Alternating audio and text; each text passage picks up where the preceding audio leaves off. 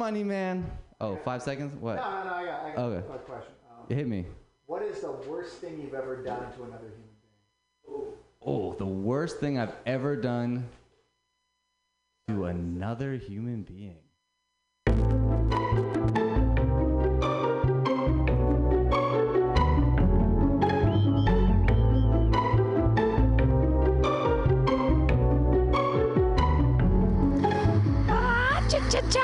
Cha cha cha, cha cha. Perfect timing. The Uber brings her here. Uber brings her there. Sometimes it's a lift. She's got really great hair. Her name is Latoya, the sheriff of Truth Win, and she is here in the house in the hizzy, as am I, On top. your host, Pam Benjamin. You guys are listening to the AltaCast here on Mutiny Radio. It is high noon. I am not high enough yet. Are you? Uh, I'm about I'm about to be high. About woohoo! Got those weird chargers in the house in the hizzy, not the football team, like the things that power those delicious vape pens. You know what I'm talking about? Deliciousness. Oh yeah, because we love drugs. Love drugs. Uh, are, I mean, what do we?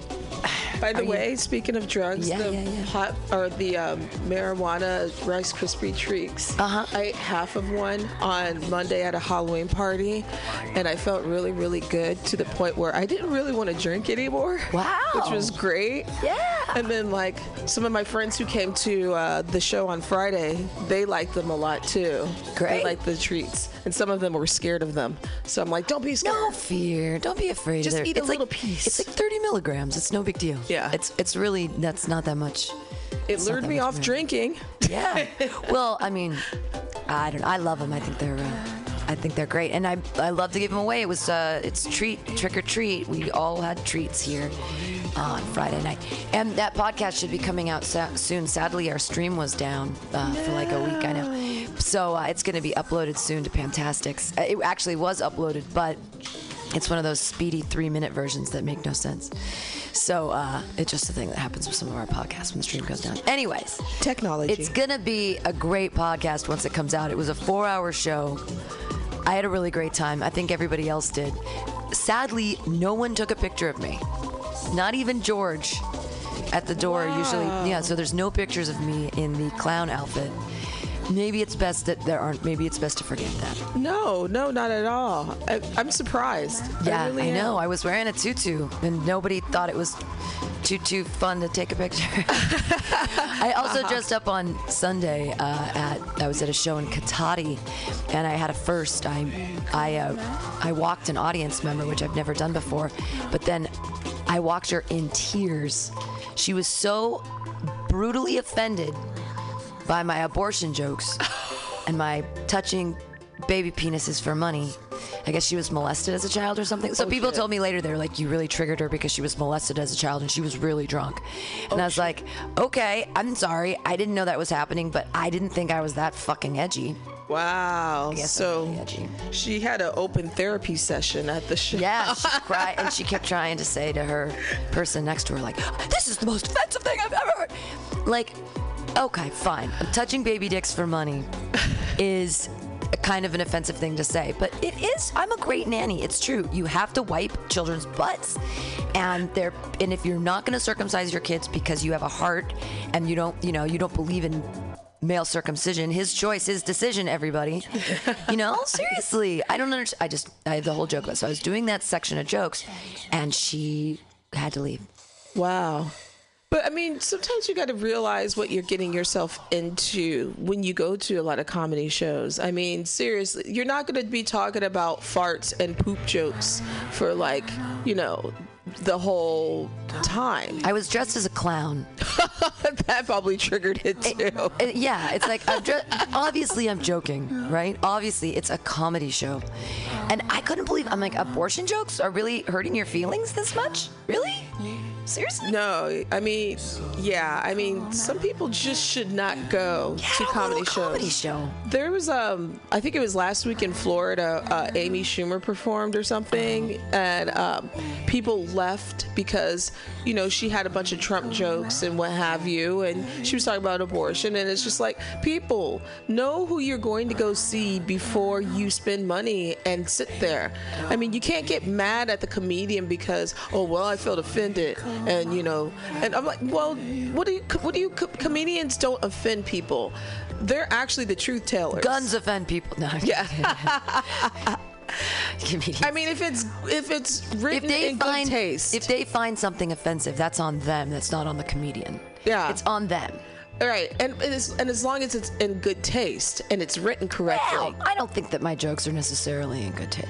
I mean, No, they're written well, Well. there's a point to it. Whereas right. people will just say something that's just derogatory and not make a point to it. right, right. That's what I mean, good Yeah. taste. Exactly.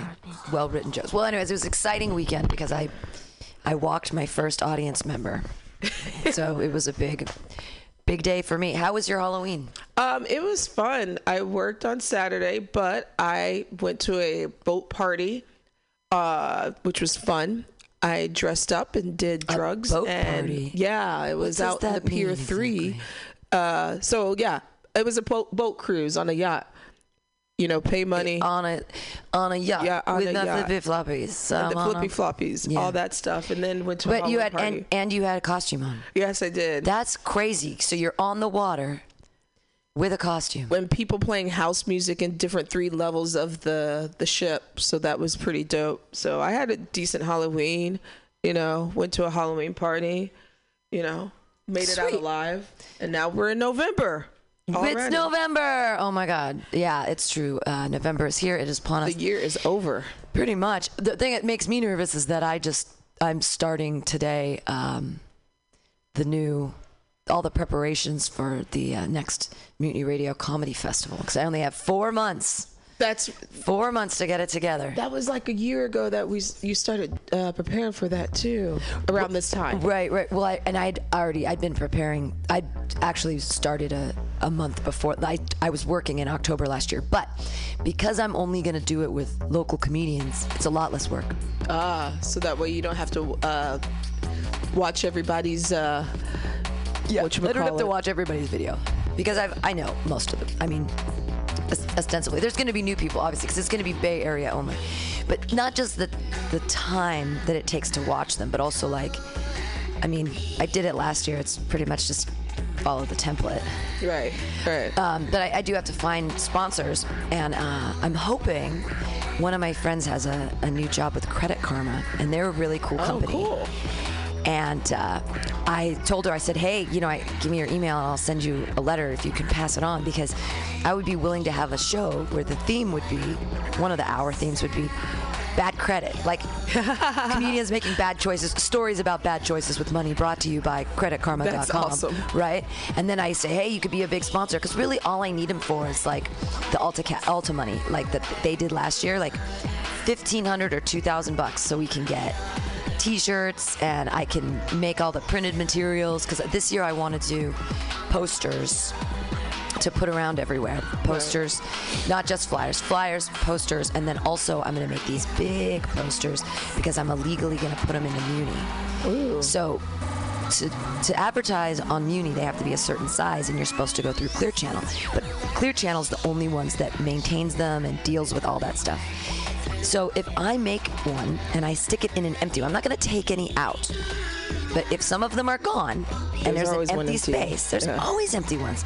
I'm just going to slide it on in there. It's going to be there for at least a couple weeks. Yeah. So if I get those out in like January and start putting them on the uh, tops of the buses Uh-huh. where there's room.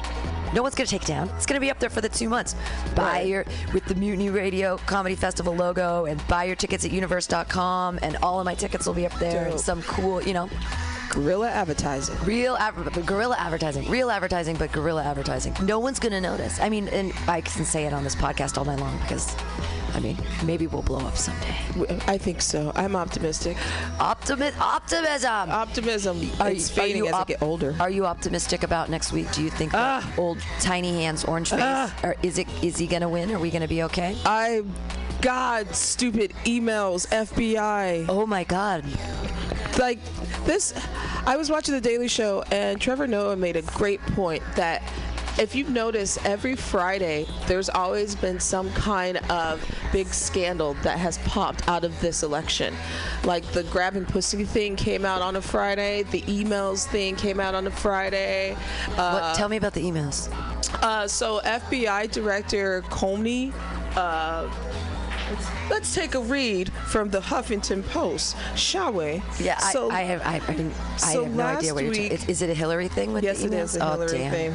So, um, James Comey, who is the FBI director, um, said that next Tuesday, um, excuse me, he was stating that uh, he created a whole mess about Hillary's emails. Um, he told the Congress and the Bureau that he came across a batch of emails that may had uh, that may or may not give the reason to revisit the investigation into the Clinton emails. So it's just like I found some stuff. It might be important to the emails, it might not. Very vague. Right. And then the how they found the emails this is the really kicker. So um, one of hillary's top aides her right way her right hand woman um, her husband who is anthony weiner who was the guy he was running for congress and running for mayor for new york but um, was the guy that was um, sexting his dick pics Oh, fun! yeah. So he was married to uh, Hillary's top advisor. They're about to get a divorce. Then the FBI takes his computer away. Long behold, they found maybe some emails, maybe not. Whoa. So the plot is still around a dick. That's so funny. It's- it's- um, and so, so now you know This this, is the whole just- email thing was supposed to be closed anyway, and now James Comey. I mean, there, there's nothing he said that he they found. But this is just an October surprise, the thing that they usually find and dig up some kind of scandal, you know, to hurt that person running in the election. So now the Trump and the Clinton campaign are almost neck and neck. No, compared, no. Compared to how they were about a week and a half ago. after the whole, no, because everyone goes, "Oh, she lied, she Pussygate. lied, she lied, she lied." yeah, the yeah. They all lie.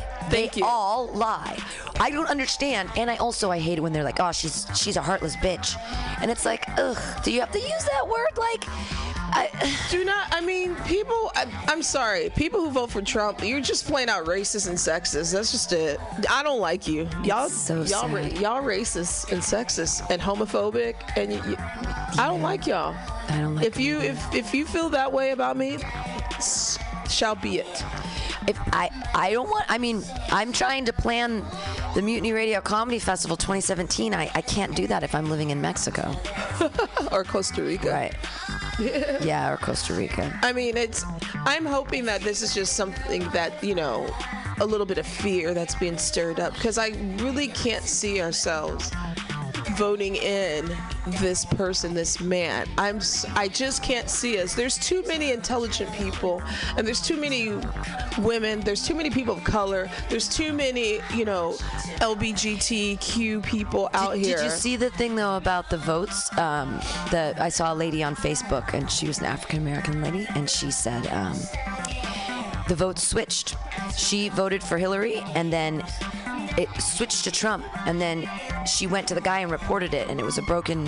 He said, "Oh, well, we'll take, we'll check that machine out," but she was like, "Check your vote before you leave because they're cheating. Yeah. Oh, oh yeah. The machines are the, flipping mach- it." the ma- machines and then like people who are oh yeah sorry about that and people that you know are trump supporters trump has urged them to go to the polling places and kind of intimidate voters as well for voting for him. And there was a woman recently that was uh, arrested uh, i believe in ohio or what have you uh, for early voting twice who was a Trump supporter.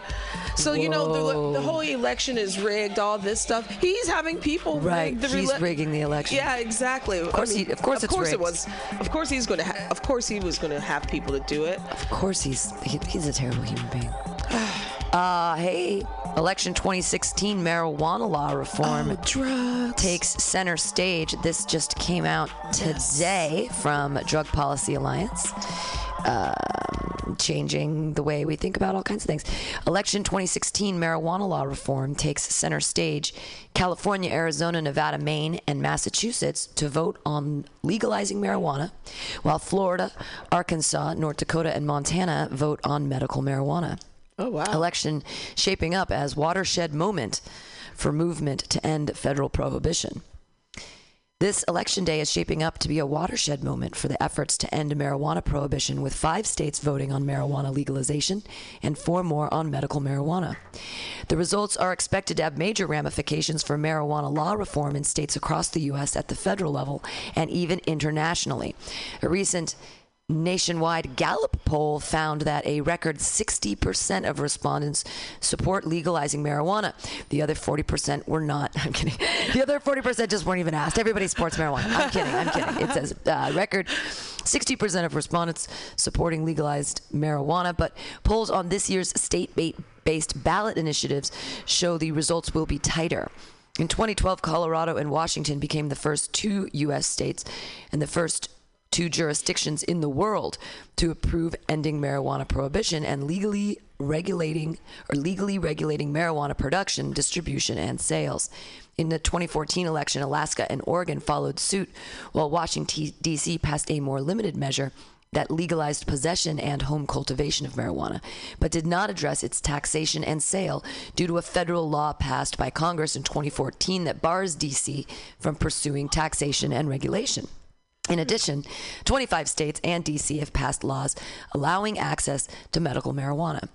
California is looking good. So is medical marijuana in Florida, and I'm confident will prevail in other states as well, said Ethan Nadelmann, executive director of the Drug Policy Alliance. We're fast approaching the day when Americans will look back on the marijuana wars of recent decades the same way we now look back on alcohol prohibition as a costly, foolish, and deadly mistake.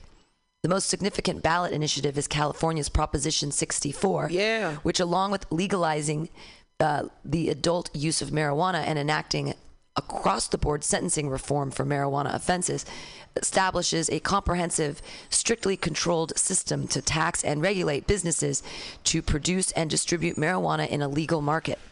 Experts are calling Proposition 64 the gold standard for marijuana policy. So the bummer uh, with, I mean, it is a really 64. You should read all the fine print,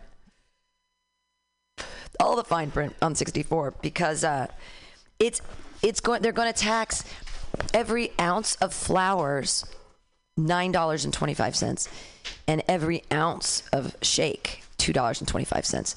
So that's going to come. That's going to go directly to the growers, which is which would have to. Um, you know, pass that cost on to the distributors that will then pass that cost on to the people? Or will it all change because it's so legalized? I mean, will the price go way up for it to be legal? Because that's only going to help the black market. Like if it's $75 for an eighth at, you know, Purple Star or something, no one's going to pay 75 an eighth. No. Even if you could just walk in, anybody can walk in and get it. No one's going to pay that much. No. That- it's going to go not- back to like, hey, my buddy's got weed. Well, you know exactly. Well, I guess with, in that case, at least you'll have option A and option B. You know, like, well, your shit's too high, but my boy's dro that lives next door to me, his shit is dope and it's less expensive. so it's dope, but I mean- well, and you, we can still grow it ourselves, so that's true. right. Um, and the decriminalization of it is to me the Is most- amazing. The most important part. Absolutely. Uh, importantly, Proposition 64 not only protects youth from accessing marijuana products, it protects them from accessing the criminal justice system, said Lynne Lyman, California State Director for the Drug Policy Alliance. If Proposition 64 prevails, young people can no longer be arrested for marijuana offenses, which data consistently shows us is the gateway to the criminal justice system. And at age 18, their records will automatically be automatically sealed. And with hundreds of thousands of residents eligible to have their records cleared, Californians who care about justice have a lot riding on Prop 64's victory. Prop 64 focuses on undoing the most egregious harms of marijuana pro- prohibition, which have disproportionately impacted communities of color, restoring and protecting public lands and waterways that have been damaged by lack of statewide regulation under current law, and protecting youth to prevent the easy access to marijuana they have today in our unregulated, uncontrolled system.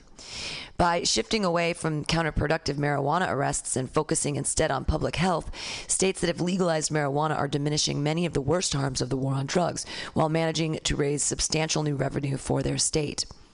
A new report recently released by the Drug Policy Alliance brought good news for the states considering legalization and the broader marijuana legalization movement. Since the adult possession of marijuana became legal, Colorado, Washington, Alaska, and Oregon have benefited from a dramatic decrease in marijuana arrests and convictions, as well as increased tax revenues. During the same period, these states did not experience increases in youth marijuana use or traffic fatalities because weed people drive slow. uh, the that's my own little addition on the end there. The election, I mean, really, if if I had to choose between a person who was high off their gourd or who um, who was drunk, no, dr- Stoned. yes, absolutely. Kidding me? I, I used to love driving stoned. It's, I mean, when you drive drunk, it's, you can't. The one-eyed thing, you think you're looking, you know, like, you're totally slowed. All of Worst your mistake we ever made. yeah, yeah. Don't don't do it. Don't drink and drive. Yeah. You could kill someone. You can, yeah, absolutely, or yourself. Yeah. It's scary stuff. Uh, the election will have international ramifications as momentum grows to end marijuana prop. Prohibition in Europe and the Americas. Over the past two years, Jamaica has enacted wide ranging medical marijuana decriminalization. Ja.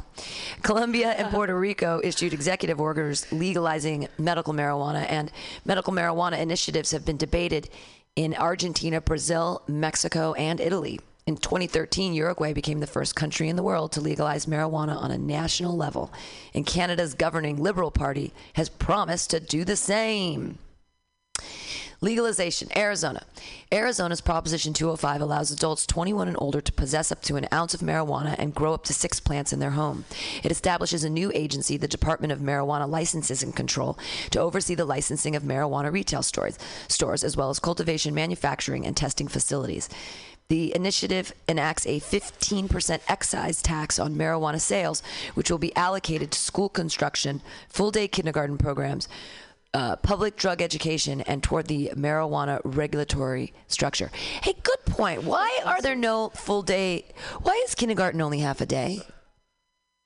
Uh, because I think a lot of the, the bu- money in the budget for like public schools is probably uh, went to shit, and so now kindergarten. There used to be an option between having half day and full day. I when I was little, it was kindergarten was only half day. I had half day. I had half day as well, but I remember um, the Catholic school, the other Catholic school I went to, they had full day kindergarten. So I mean, I guess it depends. I, I, I honestly don't know. I, I'm, I'm thinking that they used to do maybe half day kindergarten because, like preschool, it's like kids, they're thinking that they can't handle that much school I- or something. Like I- it's too long for them to be. But then you enter first grade. What's the fucking difference? Right, it's, it's absolutely, yeah. Well, so all day kindergarten programs, I think that's interesting and cool. California. California's Prop 64 allows adults 21 and older to possess up to an ounce of marijuana and grow up to six plants at home. The initiative also legalizes the industrial cultivation of hemp. Whew. The Bureau of Medical Marijuana Regulation will be renamed the Bureau of Marijuana Control and will oversee 19 different licenses for businesses and cultivation. The initiative does not allow large scale cultivation for the first five years, so small farmers have an advantage. A 15% excise tax on marijuana sales and cultivation tax will be used to pay for the regulatory structure. Additional revenue will go toward youth substance and abuse prevention, medical marijuana research, environmental protection and remediation, and local governments. The initiative also allocates substantial resources toward economic development and job placement for neighborhoods in most in need, and creates a system for sentences to be retroactively reduced and past marijuana convictions to be expunged. Very important. Maine. Maine's Question 1 allows adults 21 and older to possess up to two and a half ounces of marijuana and grow up to six flowering plants and 12 non flowering plants. The initiative instructs the Department of Agriculture. Conservation and Forestry to regulate and control the cultivation, manufacture, distribution, and sale of marijuana. It also provides for the licensure of retail social clubs where marijuana may be sold for consumption on the premises to adults 21 and older. The initiative enacts a 10% excise tax on marijuana sales that will be deposited into Maine's general fund. Hey, Massachusetts. Massachusetts question four allows adults 21 and older to possess up to an ounce of marijuana and grow up to six plants in their home. The initiative establishes a cannabis control commission to oversee the licensing of marijuana retail stores, as well as cultivation, manufacturing, and testing facilities. It enacts a 3.75% excise tax on marijuana sales. Cheap. Nice used to pay for the regulatory structure. Additional revenue will be deposited into Massachusetts general fund.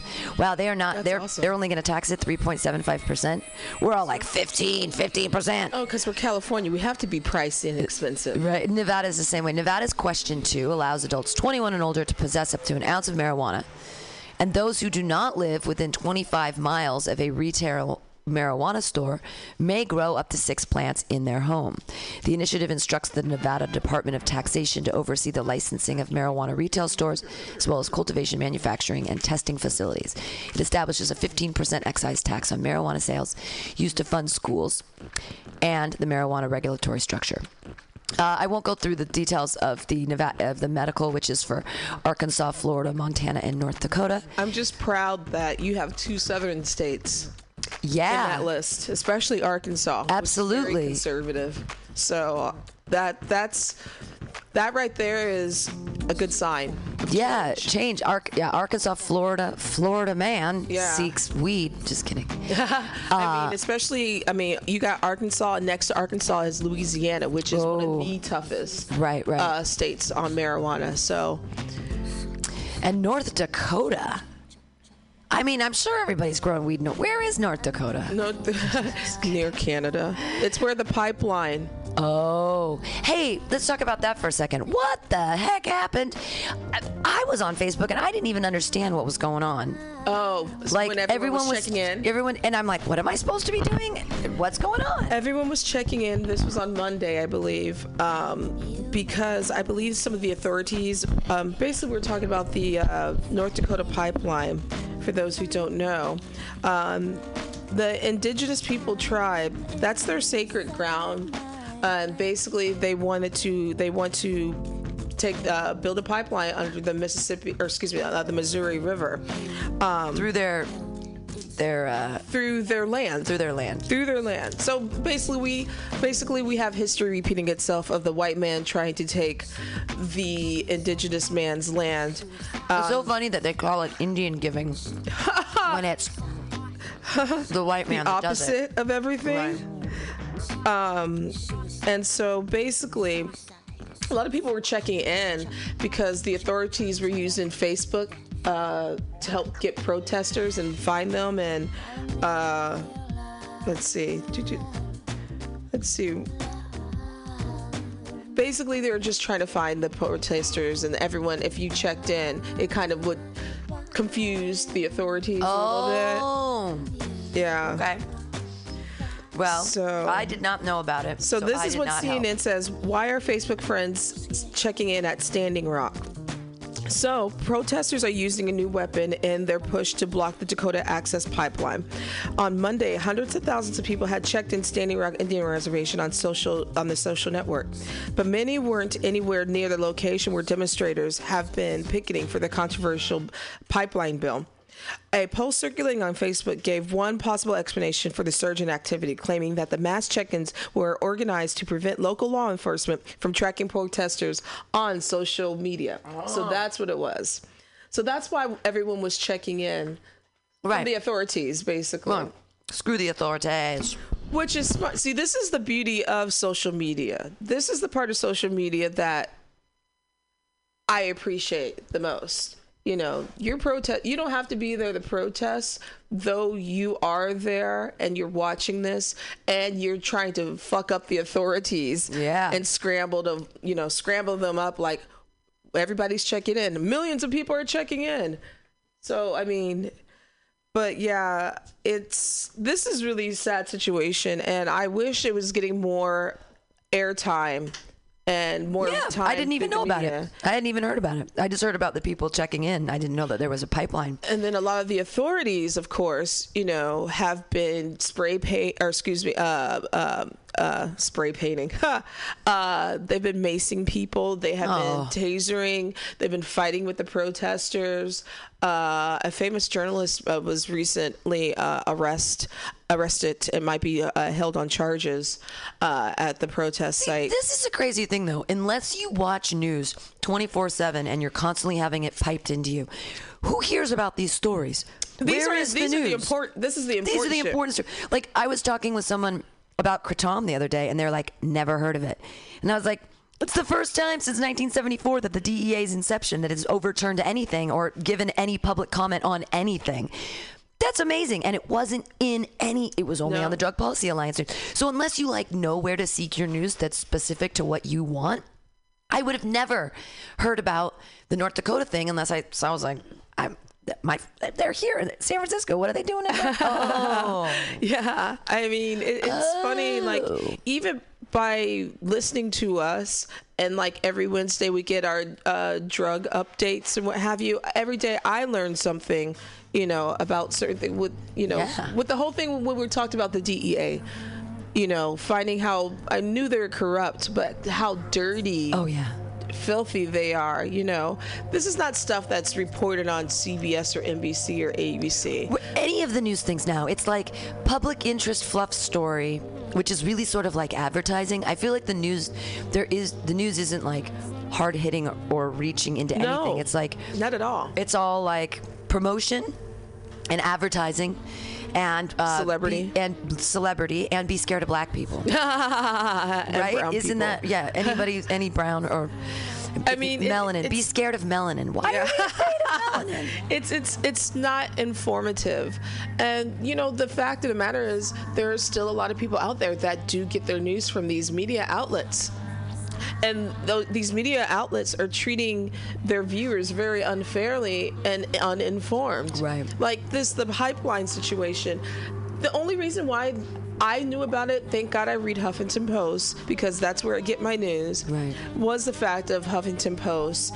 as well as liberal media, liberal, not Liberal, liberal, real, not liberal media skewed everything to the. There's, I don't think Huffington Post is just liberal media. I don't. because Oh, a- it would be considered by. Oh, yeah. If you asked the Fox News people, they'd be like, Because ah, it's the truth." Commie pinko liberals. it's the truth. I think MSNBC is very liberal. Yeah, I, I, I do believe like there are big media, liberal and you know media outlets out there that are one-sided, and I don't like that either. But I do like Huffington Post because I get, I get actually the facts from both ends. You do have Right. conservative and liberal writers, as well as you have people who aren't writers that just write about this is an issue that we need to start talking about, Right. or getting your news about, you know, like the North Dakota pipeline. Yeah. You know, so I mean, this to me is very, very important to me, seeing that I am a person that does have indigenous uh, blood. Yeah. And the fact that we're seeing this going on, like this is civil, this is civil rights all over again, and everybody's getting it. You don't have to be black, you don't have to be brown, you don't have to be Muslim, you don't have to be indigenous. All the darkies are getting it. I'm, I'm really. I think it's women. terrible that they, with the what with the Indian res, what what we did with to the indigenous people of, and we're still doing it. we're still doing it. This time it's being filmed. And we're, we're yeah we're give we give them the well the first thing is they were like no one owns the land and then we're like okay then we own the land and then I mean the whole time with the, the homesteading act it was sixteen dollars for to get a 40 acre parcel of land from the government and first they had to drive the Indians off they like literally took Mm-hmm. soldiers and Took them off and drove them them off. off. the land killed them, shoved said- them off. this is now not White man land. territory. Yeah, this is where our and, and the homesteaders came out. They were like, "Woohoo! oh, we get This is we get- ours. yeah, manifest destiny. We're entitled to this because we're Americans. Where? See, this is why I don't like Little House on the fucking prairie. It, it is it is so entitled that that it's that we've the manifest destiny idea is pure entitlement. This is our land now. This land, but then there's the songs. This land is your land. This land is my land. From California to the New York Islands. no, well, Um, but it's not. It's not. And this is how you make America great again. Is it's, uh, it's it's you know it's just- reparations but that's the thing we talked about it last time what are what do reparations look like are they possible like I think it's possible. how many generations does it take to like everybody. for people to stop being having specific stereotypes about I just wish people could realize what, what right is right and what wrong is wrong is like basic human decency and common sense. Like the, the fact that you knew this is in, indigenous people territory and you and there is the government knows that but the fact that you're letting this pipeline come through and you know that's wrong because this is their land, this is their territory, and you're doing that to them. Why? Why are we even going through with the pipeline? What is Yeah, the what do we need the pipeline What, what's what's the point of it? Why don't we get It's some more solar energy? You're giving. You're you're stealing basically. You're taking someone's property and say I'm gonna put my big dick on it and build through the Missouri River, and then I don't know, I could pollute the river. That's another reason why people are protesting because it's an oil popli- pipeline. So look what's going to happen to the wildlife and and the environment. and why are we spending more money on on unrenewable resources? Why would we even do that? We, why do we continue using you know oil out of the ground? Why are not are, why are we not utilizing the sun the sun and the wind and the waves you know, it's just wrong that you're going through someone's backyard doing that. And then these people, the protesters, and these people are getting beat up and, and tortured and and Well, I've seen now this gets down to human nature. I've been thinking about this lately um, because I'm reading the Dark Tower series, which is set in the Old West, and then also the Westworld show on the HBO. good show. It is a good show, but the casualness that people, even when human life is fake but real, the casualness that people can take with taking life, and and and even you know not just killing someone is is bad. And we can agree with that but we do it all the time and we justify it. And the stealing thing like the ruining of people's lives for profit. I, I have a difficult time understanding that although you know I'm wearing a pair of Levi's jeans that were probably made in Indonesia so I understand that that my cool pants come from but and I it's hard to like justify like I don't want to think I'm a bad person Right. but I've been wondering about people that like. I watched this documentary about the Barbary Coast and Shanghai uh, sailors from San Francisco, and they know that it happened at the old ship saloon because they found a document. They found the documents of how many, what rooms they'd stayed in, how much they drank or whatever, and how much they got paid per person that they hit over the head and then dragged to a boat. So they have actual, you can see how this man, this person who was running the saloon and the, and the hotel upstairs, how they profited off of ruining people's lives. And I'm just like, how can you do that?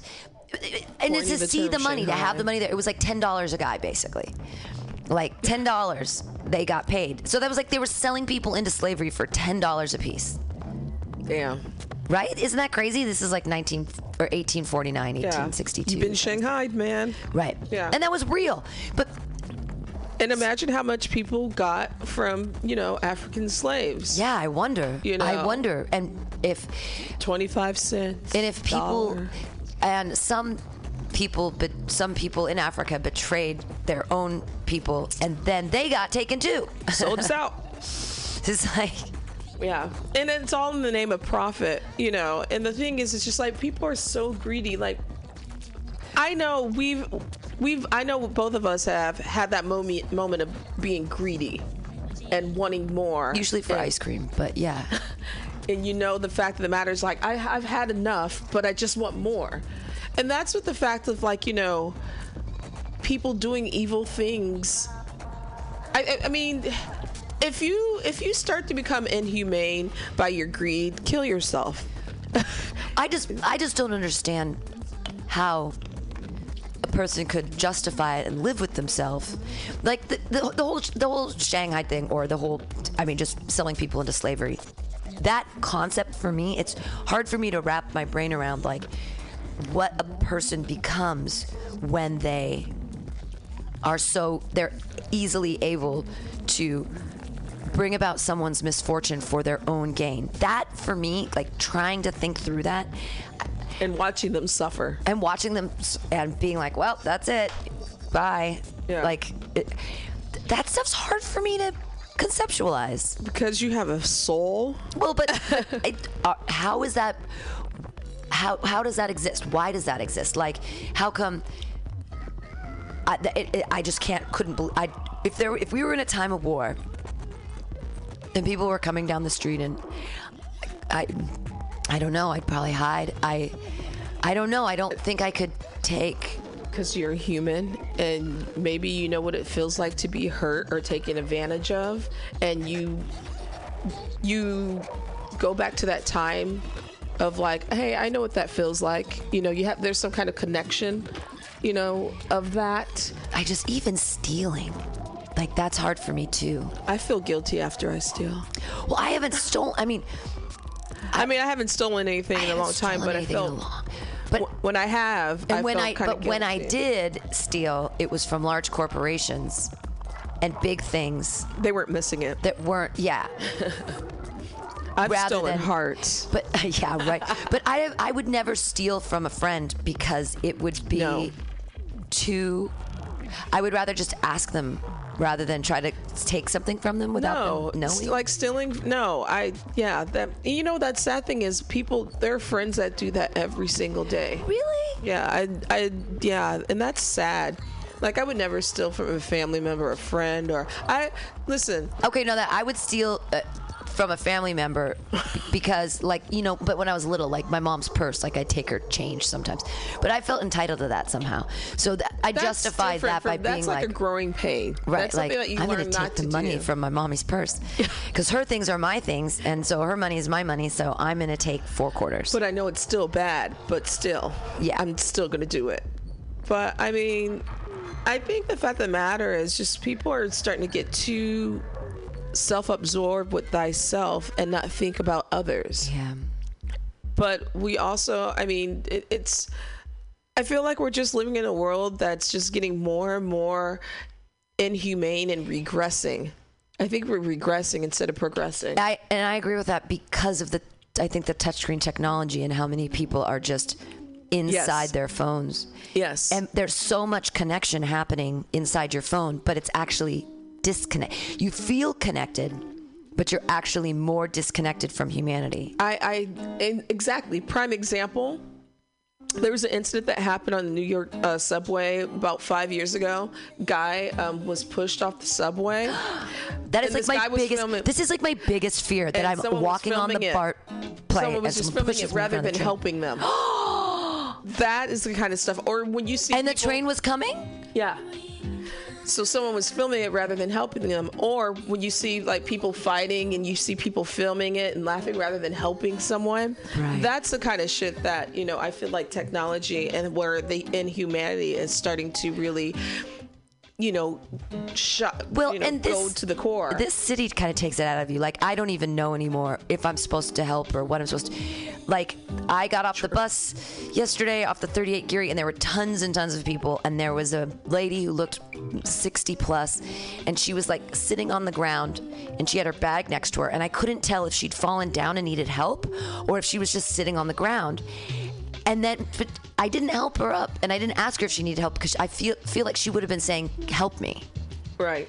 And that's the tricky thing. It's definitely, especially living in the city, because there have been times that I know that you have I- and I have. You're like, "Are you okay? Fuck off, bitch! Yeah. I don't know Oh, you. I'm Oh. sleeping. Yeah, I Oh, thought a guy was dead. I thought a guy was dead.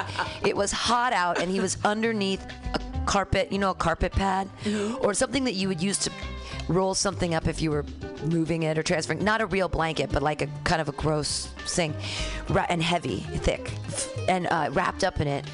And the sun, and then his face was starting to get sunburned, and I hadn't seen him move, and I'd gone by that area twice on Leavenworth.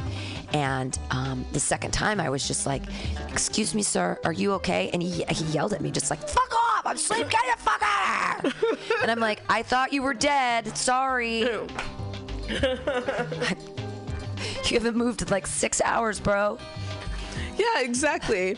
And those and that's the tricky point of like trying to help somebody here in this city because you got to be you got to have some street smarts for real living here and dealing with these street folks here because you mm-hmm. got to know which ones that you're picking to help. Like I, I would, you know, honestly, I wish I could help, you know, everybody, I, but you can't. And some people don't want fucking help, so to hell with them. But like even even giving up your seat on the fucking bus for a old person. I wouldn't do it this morning because I was hungover though. It was a full bus and I had a seat, and the girl next to me was clearly younger than me, and she gave up her seat, and I was happy. But I was like, motherfuckers, I am 42 years old and I am hungover as fuck, and it is a it, it is 9 a.m. on the 49 bus that I am taking from Glen Park all the way to the TL. So I am sitting. See, I'm I'm usually that person that gives it up. Doesn't matter if I'm like having a bad day, because I'm just like, I don't want to be that person.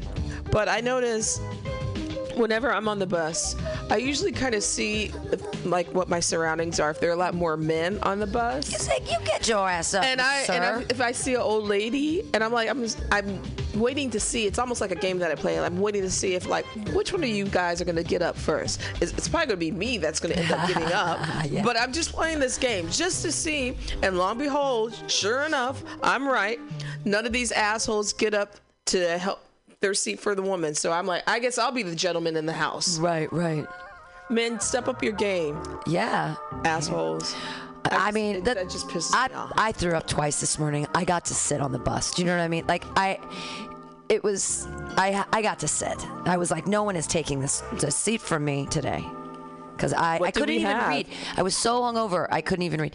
I, I hosted Brainwash last night, and when I host Brainwash, I get free food and beer.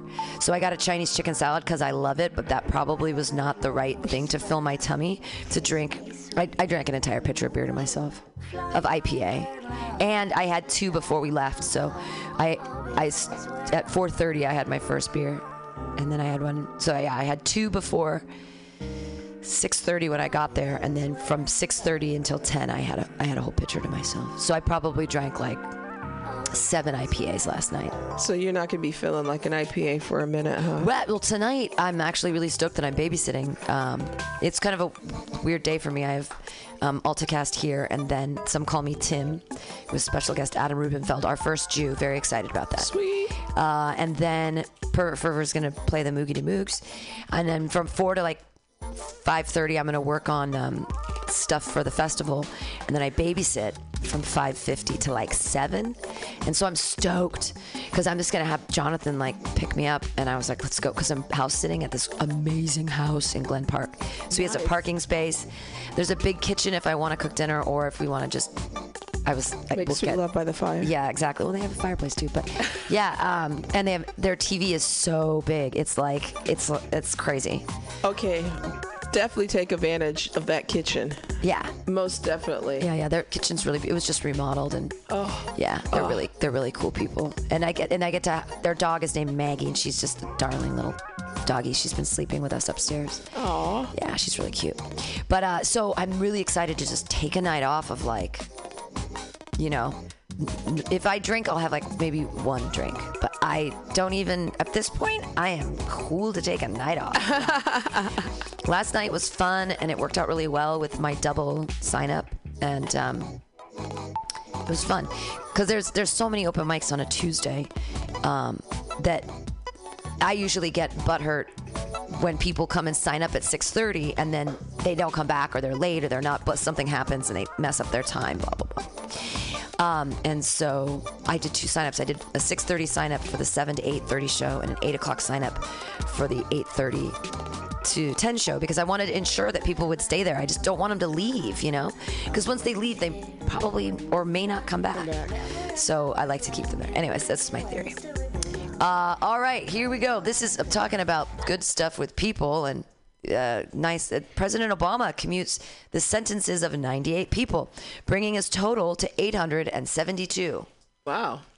That's almost a grand. Yeah. Uh, today, Drug Policy Alliance, the president is trying to fix a broken system of justice. Time for Congress to follow. Today, President Barack Obama commuted the sentences of 98 people incarcerated in federal prison serving time under outdated and harsh drug sentences. This brings his total number of clemencies granted to 872 people. This came out on the 27th, by the way. President Obama has been pushed to do more to release those serving time in prison under harsh drug laws. This continued historic commutation of prisoners by President Obama is needed to correct the inherent racial disparities in our criminal justice system, said Tony Papa, media relations manager for the Drug Policy Alliance, who was granted clemency in New York State in 1997 after serving 12 years under the Rockefeller drug laws for a first time nonviolent drug offense. Papa just released his new book, this Side of Freedom Life After Clemency, which speaks about the roadblocks he faced when he was released. It's a sure sign of the president's compassion for those who are rehabilitated and ready to come home to their families. It's great to see the president step up the frequency of commutation announcements, said Michael Collins, deputy director at DPA's Office of National Affairs. He may only have less than three months left in office, but that's plenty of time to bring more people home. Yay! Yeah, let people out of jail, friends. Like, especially if they should be. So, this is the book, um, This Side of Freedom by Anthony Papa. It's a paperback that was released April 8th of 2016. You guys can find it on Amazon Prime. It's only 99 cents on Kindle. It's $12.99 for the paperback. This Side of Freedom Life After Clemency is a riveting, compelling tale about the life of an activist, writer, and art- artist, Anthony Papa. He tells firsthand of his experience of returning home after serving 12 years of a 15 to life sentence for a nonviolent drug crime sentenced under the mandatory provisions of the Rockefeller drug laws of New York State. In 1997, he was granted executive clemency by New York Governor George Pataki. Papa says that the freedom he fought so hard to get smacked him swiftly in the face, overpowering him. He struggles with his freedom while fighting to free those he left behind. Papa goes through heart wrenching trials and tribulations as he seeks to end the war on drugs and save those he left behind. Along the way, he meets an array of individuals from famous movie stars to politicians and the very rich, enlisting their help in doing away with mass incarceration and draconian sentencing laws that have destroyed America's criminal justice system. Go buy his book, This Side of Freedom Life After Clemency. 99 cents on Kindle. Yay! Drug policy. Yay! Drugs Drugs. very important. Yeah, uh, we'll do one more. This is interesting about heroin. Yay, heroin! heroin. Making a kidding. We don't like it. comeback. making a comeback. Well, and it is interesting that now that the white people are are on it, that all of these, uh, you know, clemencies and kratoms being passed, We need to help them. all the changes. It's poor little there needs to be more rehab. Y'all, where were y'all back during the crackademic? right. We Yeah, just animals and savages. Right. But now it's just like, oh no, Betsy's on heroin. We've got to get her rehab. It's a disease. Yeah, yeah, Yeah. It wasn't a disease for us. We were just savages. Yeah, it's it's uh, it's terrible Double that standard. they're it, absolutely. Uh, this is from the 26th of October, Friday. New Mexico legislative committees to hear about heroin-assisted treatment. International expert Dr. Eugenia Oviedo Joekes, and the well, her- that's her name, J O E K E S. Wow. German. And uh, Oviedo Joekes, and the Drug Policy Alliance to testify on the alternative treatment for chronic heroin addiction. Santa Fe on Friday, international expert Dr. Eugenia Oviedo Joekes and Lindsay LaSalle from the Drug Policy Alliance will testify in a joint meeting of the Interim Legislative Health and Human Services and Courts, Corrections, and Justice Committees. They will present on heroin assisted treatment, an evidence based treatment for chronic heroin addiction. Heroin maintenance may be feasible, effective, and cost effective strategy for reducing drug use and drug related harm among long term heroin users in New Mexico, for whom other treatment programs have failed. Heroin assisted treatment, also known as heroin maintenance, refers to the supervised administration by a doctor of pharmaceutical grade heroin diacetylmorphine to chronic heroin users who have failed more traditional forms of treatment, including abstinence based models and medications such as methadone. Permanent heroin assisted treatment programs have been established in the United Kingdom, Switzerland, and the Netherlands, Germany, and Denmark, with additional trial programmings having been completed in Spain, Belgium, Luxembourg, and even our neighboring Canada. The results have been unanimously positive. Empirical studies have conclusively demonstrated that heroin assisted treatment is a highly cost effective intervention that dramatically reduces illicit drug use, crime, disease, and overdose while improving health, well being, social integration, and treatment retention among heroin dependent persons who have failed prior treatment. Uh, doc- Dr. Eugenie Oviedo Joekes was formerly co investigator of North America's first heroin assisted treatment trial, the North American Opiate Medication Initiative, NAOMI, and current principal investigator of the Study to Assess Long Term Opioid Maintenance Effectiveness, Salome, a randomized clinical trial testing innovative treatments for severe long term opioid dependency. Lindsay LaSalle is the senior staff attorney in Drug Policy Alliance Office of Legal Affairs. LaSalle is particularly active in the areas of harm reduction and overdose prevention, including Good Samaritan and naloxone distribution laws, heroin assisted treatment, expanded access to medical medication assisted treatment in both community and criminal justice settings, and supervised injection services, among others. Uh, the DPA heroin assistant treatment fact sheet. Uh, under HAT, which is heroin assisted treatment, pharmacological heroin is administered under strict controls in a clinical setting to those who have failed other treatments like methadone. Every published evaluation of HAT has shown extremely positive outcomes, major reductions in illicit drug use, crime, disease, and overdose, and improvements in health, well being, social reintegration, and treatment retention. More than half a dozen countries in Europe and Canada have implemented heroin assisted HAT programs. Uh, that is interesting, right? Yeah, that is. I'm surprised. When uh, the what was the uh, the drug that the DEA was trying to ban recently? The kratom. The kratom. Yeah, that works, that gets people off of heroin. Heroin. Yeah. Was, that wasn't mentioned at all, was it? No, not at all. No, not at all. Uh, but I think because this is, I mean, I think this is really neat. Heroin assisted treatment, meaning that you've tried kratom, you've, you've been through, you've been through rehab four times. You know what I mean? It's like so much rehab. You've tried it.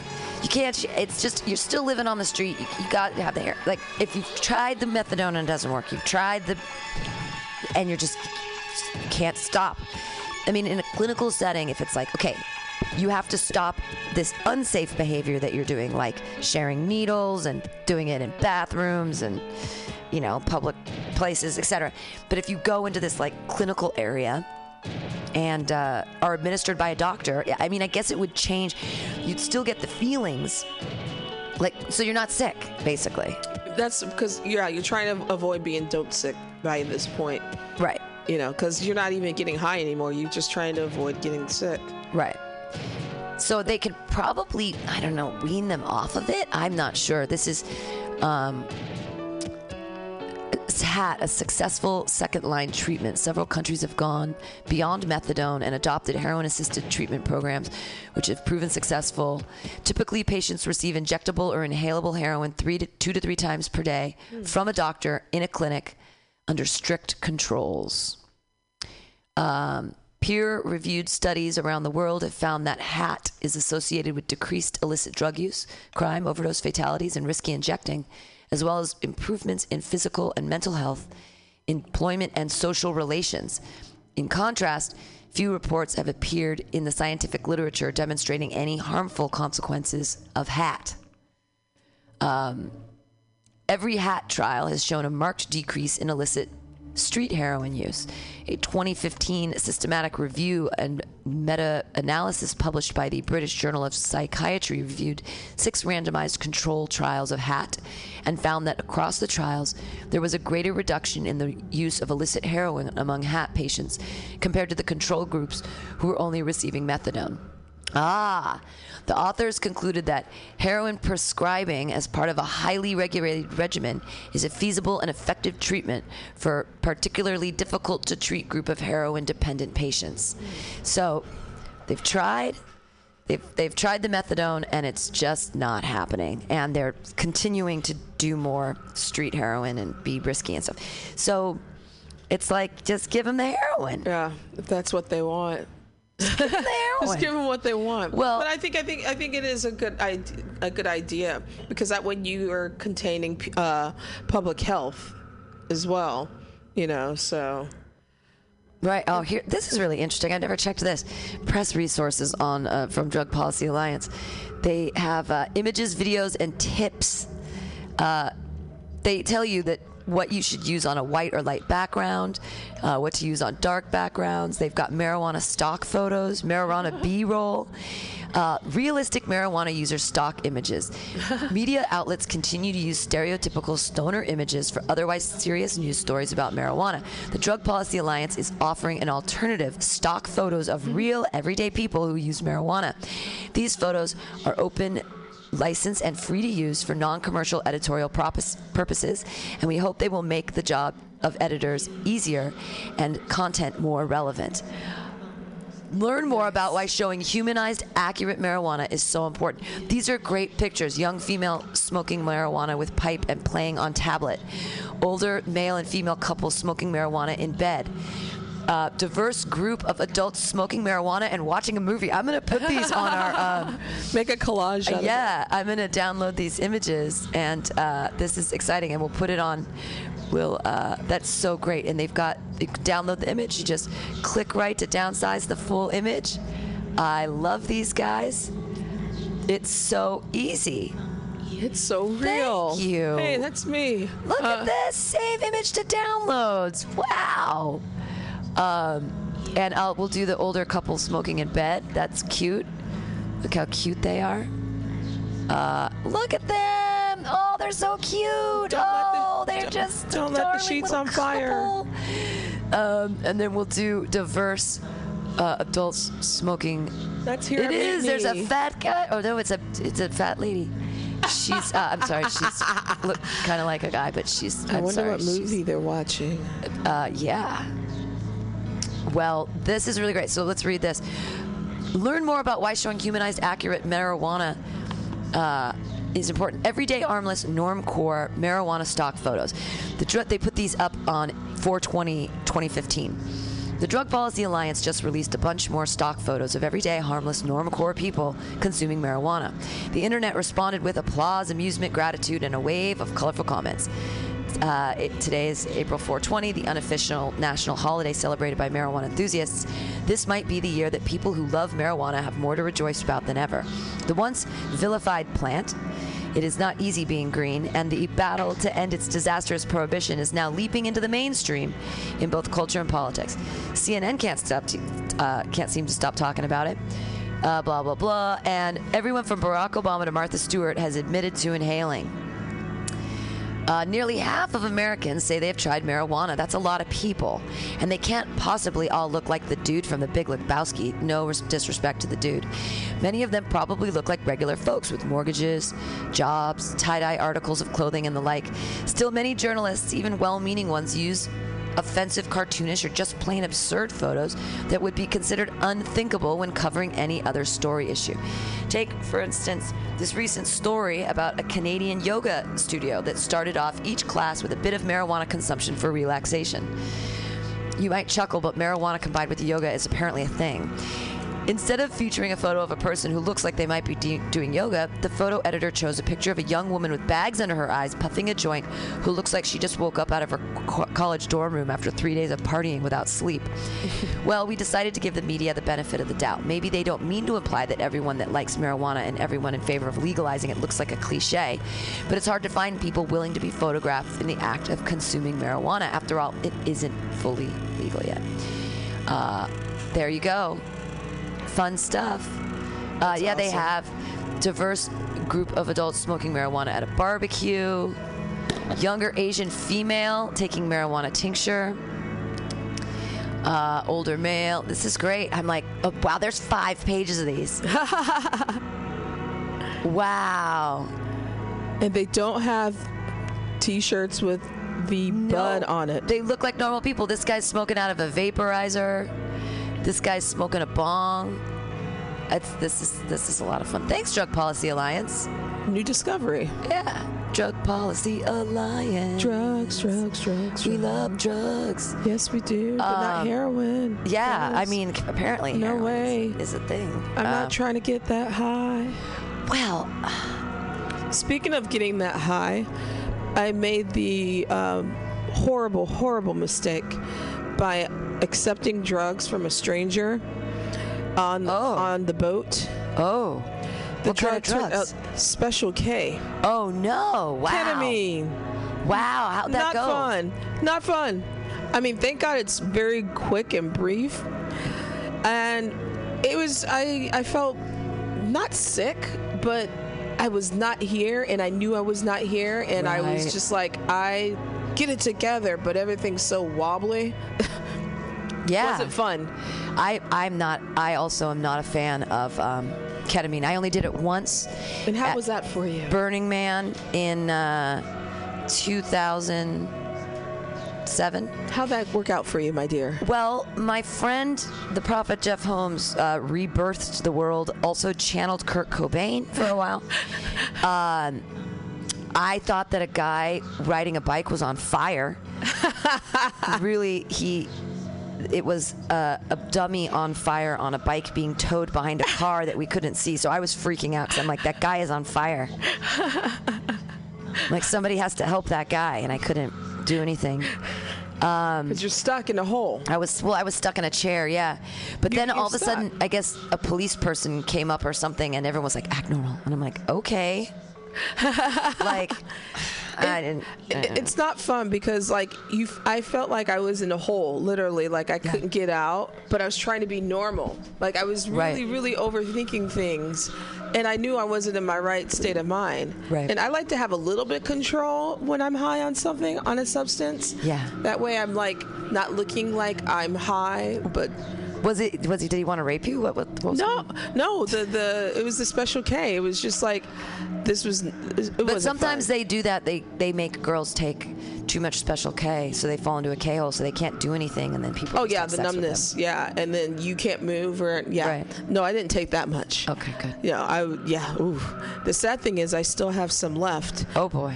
which I'm gonna flush down the toilet. Yeah, it's. Uh, I mean, it's it's a really interesting drug because it's a it's a it's a disassociative. So it's used with uh, monkeys, cats, and horses a lot of times to do surgery because you can cut into a cat and you don't have to give them any anesthesia, and anesthesia kind of re- re- represses their um, respiratory system. So ketamine, same with monkeys, it doesn't do that, but you can kind of fuck with them and cut them and do all kinds of things, and they don't feel pain and they don't respond to it They're numb. because they're numb. And um, but it's disassociative, so it'd be like the way I explain it to people when they're like, I don't get it. It would be like you'd see a finger on a table, and be like, "That's a finger," but you wouldn't understand that it was your finger. You wouldn't look at your hand and be like, "I don't have a finger." There's a finger. That's my finger. You wouldn't get it. No. You'd be like, "There's a finger on the table," and it wouldn't. You wouldn't think, "Oh, that's my finger." That's a problem. that that's a problem. Yeah. So um, I guess in small amounts uh, it can be fun, but in large doses it, it can be a, a nightmare. Yeah, I luckily had only sm- a small amount, Yeah. and uh, yeah, that small amount was not pleasant. So there. Yeah. That's my drug story of the week. We're going to listen to uh, get the facts on Prop 64, California's cannabis legalization ballot initiative. This is from High Times, and of course, what starts it out is we are the Drug Policy Alliance. So, keeping with our uh, thematic covering of these important issues, uh, these are the facts on Prop 64.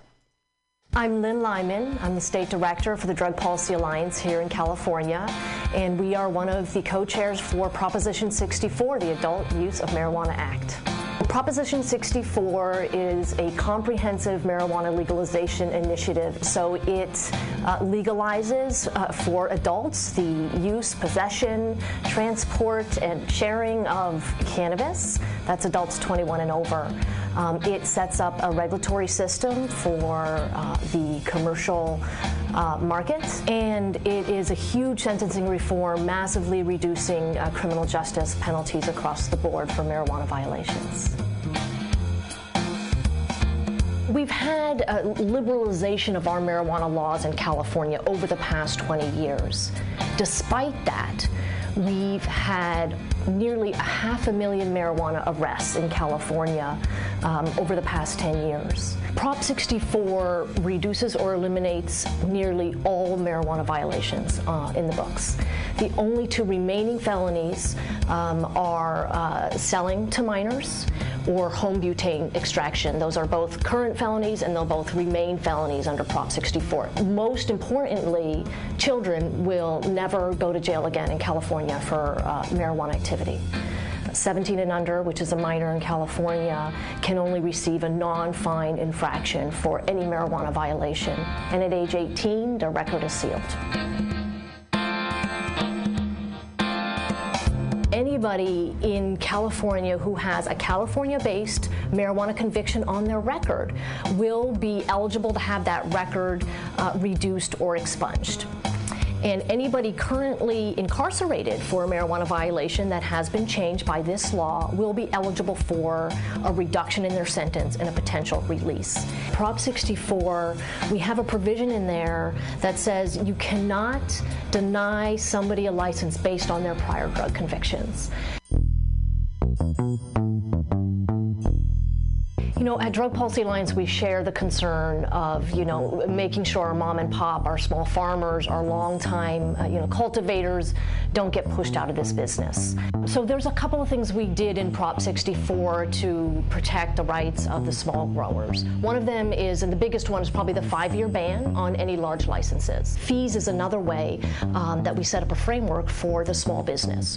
So rather than having fees um, per license type, we have fees per size. So if you open a small retail business, your fee will be much smaller than if you open a large retail business. The same with cultivation, manufacturing, etc. Prop 64 has 19 license types, everything from large uh, outdoor cultivator to indoor cultivator to small cultivator, manufacturer, distributor, retail, etc. We also created um, a new special license type that was not in MRSA called the micro license, and this is for the small smallest businesses, so 10,000 square feet or smaller, who can fully vertically integrate under one license. And so they can grow at home, they can uh, manufacture, they can sell.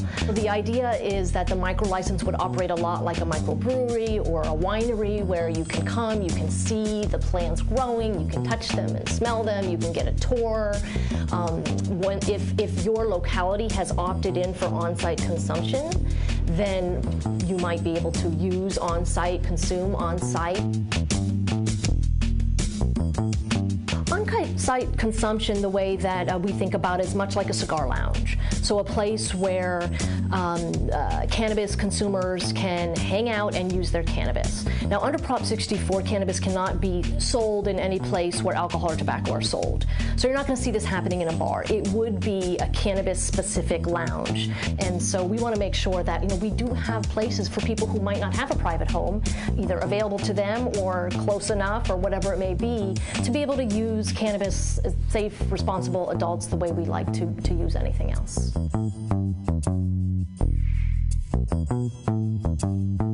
The other thing that uh, Prop 64 allows for is what we call appellates of origin. So the way we have, uh, you know, um, Napa Valley wine, you know, we can have Humboldt County marijuana, and it will be verified. So the third-party um, inspector will give you that appellates of origin to to say that you know you are getting cannabis from you know the Humboldt Hills.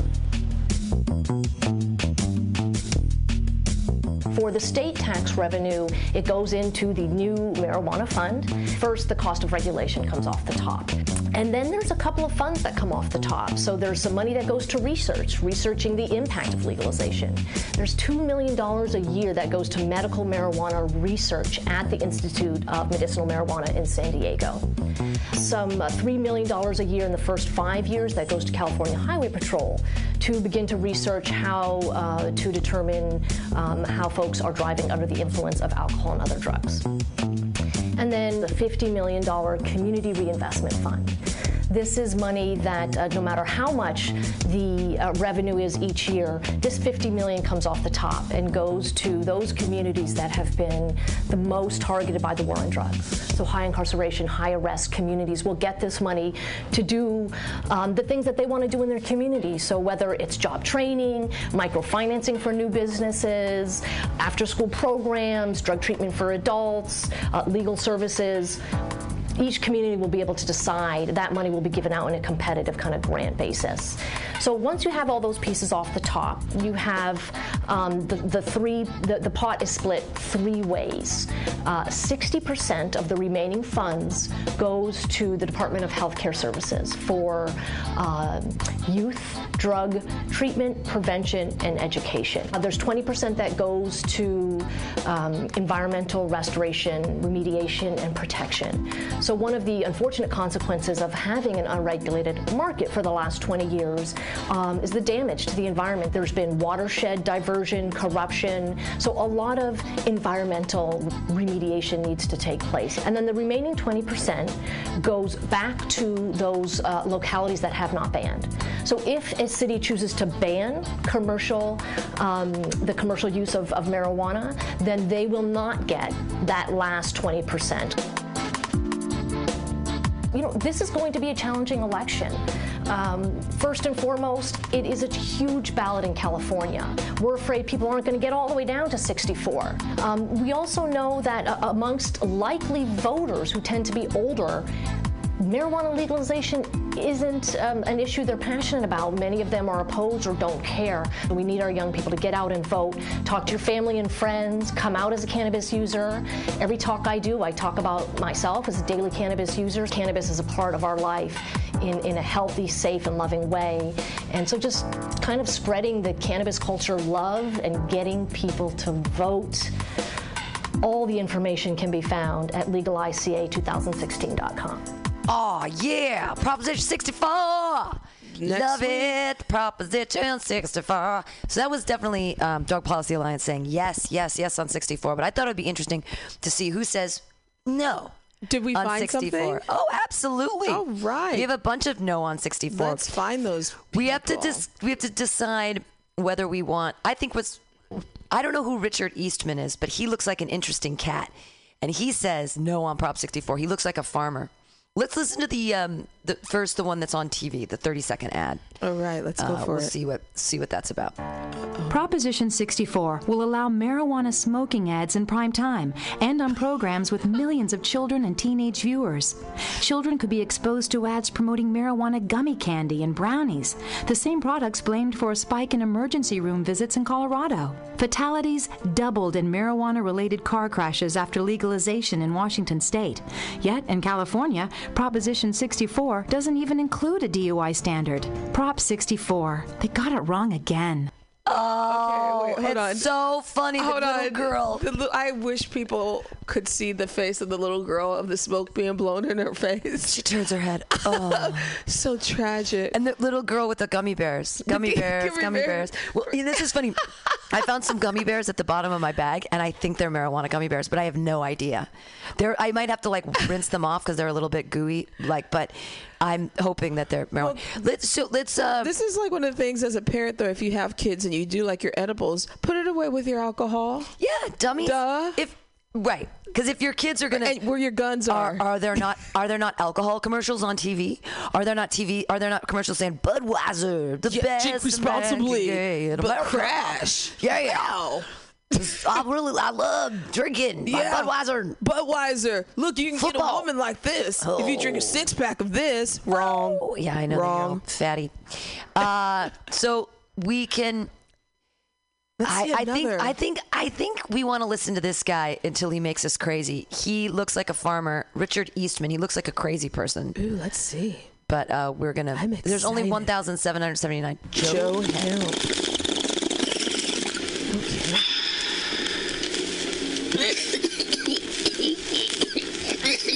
Sounds like a Pimptastic Comedy Clubhouse. Richard Eastman on fire about Prop 64. My name is Richard Eastman. I'm an AIDS patient that 21 years ago or 22 years ago was told he had six months to live. I'm standing in front of the tree in West Hollywood Park where Dennis Peron, the author of California Proposition 215, John Heilman, the mayor of West Hollywood, city councilman, and Richard Eastman at a gay pride event met. And I said, well, I don't know if I got six months to live or two years to live living with AIDS. Can I bring medical marijuana to Los Angeles and open here in West Hollywood? Yes, this is the spot. But today we're not making a documentary. We're here about Proposition 64, the Adult Use of Marijuana Act. A horrible thing that ultimately was put on the ballot by the, the corruptors of greed and the weed. Uh, and I could go down the list of names. George Soros, Monsanto, Richard Lee, Oaksterdam, all the corrupt people, Stephen DeAngelo, all the people that just want to make money on marijuana. Dennis Peron, when he got out of the Vietnam War, came to San Francisco with some marijuana and eventually became one of the biggest pot dealers in America. Richard Eastman ran away from San Francisco to Los Angeles to become a motion picture costumer. And ultimately, yeah, I got AIDS and I almost died, and Jonathan, Dennis Peron's lover, died of AIDS. Now, you don't have to die with AIDS anymore. You can live with it, but some of them pills that we take, the antiretrovirals, the protease inhibitors, make me sick sometimes. And marijuana gives me that appetite. And Proposition 64 is an infringement on Proposition 215 because, first of all, legalization doesn't do anything for poor indigent people. People on Medicare, Medi-Cal, Medicaid in all the states across America will never get free marijuana if it's legalized. It's a no-brainer, kids. Whoever sees this video should take it from a man 63 years young, living with AIDS for 22 years, that's urging you to vote no on 64 in this coming election in November. And a shout out to a woman running for president without mentioning her name because this is a no on 64 commercial. I don't know, I'm giving you more time than I thought I was going to give you, but this initiative does nothing to help poor indigent people, people that can't afford to pay their rent, can't afford to buy food, let alone their medications over the counter like aspirin or whatever, are going to be forced to go to these liquor pot stores, uh, uh, tobacco shop pot shops to get their recreational legalized marijuana, and that's an excuse. For- Okay, he's he, this is why he's being a crazy person right now, because if they do it the way that they have done it in um, Washington and Oregon, and I believe in Colorado as well, medical marijuana still stands in its same situation. Right.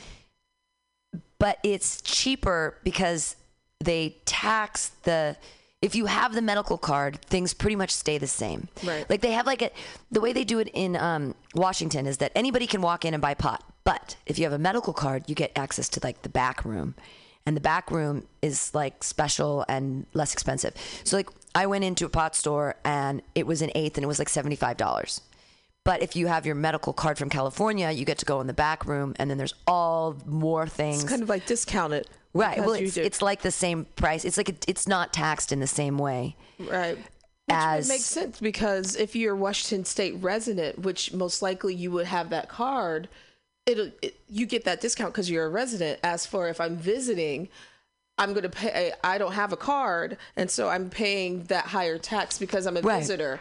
So Well, or you just don't never wanted to do medical marijuana. You didn't want the card. You didn't want your name on a thing. You didn't want to go to a doctor. You But just anyone can get a card. Any, uh, almost As any. resident, uh, I mean, if you're a resident, that is. Right, right, right, right. But th- they'll take a card from from another place.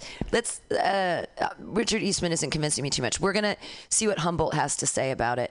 Um, this has three thousand views, so this is exciting.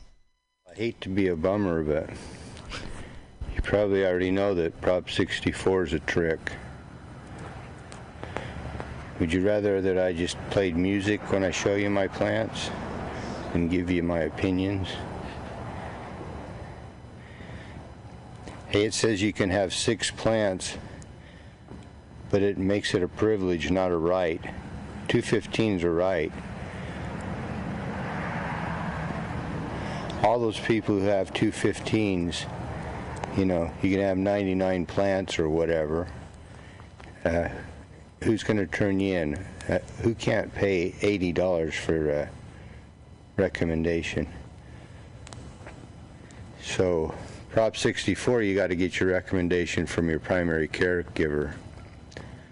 So that's going to cost you more, and a lot of primary caregiver physicians don't hand out marijuana cards. Also makes it 18 from two, the 215 law, jumps it up to you have to be 21. That's true, but Smoke I don't think that the 64 negates the 215. I don't think so. which I don't care. I'm an old man. but one ounce.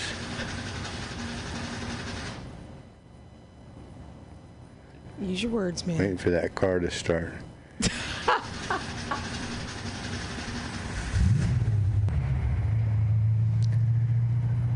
there he goes. Anyway, This is uh, anyway, one ounce He's of showing his- marijuana. his plants during this. is all you can have. Six plants, up to six plants. No guarantee. Your city could say you can't have any plants because it's too close to a school or because it costs too much for electricity. If Prop 64 passes, a nice plan he's got the there. marijuana must be secured. So you'll have to build a house. What a greenhouse isn't secure. You could. So you'd have to build a structure to put it in. This guy's Couldn't grow it outside like this. Okay, so this guy says no, but he's not helping us out very. He's not convincing us very well. No, yet. he's waiting for the car to start, literally. Yeah. Uh, okay, so this, this is save Prop 215 and vote no on Prop 64 teach-in. Okay. And this happened, and we're gonna we're just gonna let this run. uh, Quick question. yeah. So Prop 215 is the medical marijuana from 1996. Is that a, correct? Is Right. that what Prop 215? Right. Okay, Just checking. Yeah. I'm, so I'm not from um, here. It, and it's I- I just I don't I didn't understand if this is what they're saying is true. I just didn't realize that Prop 64 would negate Prop 215. But I thought they would both stand. But the big thing about Prop 64, the solution is the fact that it's going to help the criminal justice system. Yeah. Well, there's there's there's great things about it. I think we're gonna have you take the good, you take the bad, and then you Right. throw them there. That's Yeah, the facts of life. Uh, facts of life. Uh, and the world never seems to live up to your dreams unless you smoke enough marijuana. The thing is that yeah, people want the money. We want to tax the crap out of it. We want to put the money to stuff. The government wants the money. It's going to make a bunch of jobs. It's, I mean, it's going to be really economically, it's going to be badass, right? Yeah. And it's letting people out of jail, which is awesome. Right. Um, but again, that tax they're going to put on farmers. Now, it's great that for the first five years, big interests can't come in and they're going to work with small farmers. But how many small farmers are going to really want to do this? That's that's kind of the thing. And then how are we going to force them to do this? Right. So are we creating a bigger black market? What is? I mean, I don't know what's going to happen, but we're going to see. This is from Santa Cruz, uh, and we're just gonna we'll let this play out. We'll say goodbye at the end, but um, that way we can just we don't have to. Where we've been working so hard, Latoya. Oh, so we have. hard. We have to think and do. Uh, but stay. Liz, uh, listen to this. We'll be we'll be back, but right before, and then stay tuned for uh, some call me Tim with special guest Adam Rubenfeld, our first Jew. Excited about it. All right. Uh, let's let's learn, everybody. Now, and this is October 15th, Saturday night, the full moon. This is teach-in um, to save Prop 215 and to vote no on Prop 64. We want to replicate this event throughout the state in the last few weeks of the, uh, before the election. I'm here to quickly announce our main speaker, and that is a, a good friend of mine and a good friend of Jack Herer's, Buddy Doozy. Buddy Doozy is the treasurer of our organization that Jack Herer set up, and we are the California Cannabis Hemp Initiative, and this is our production tonight. We're doing a teach-in against Prop 64. So Buddy Doozy is an old-time activist, grateful.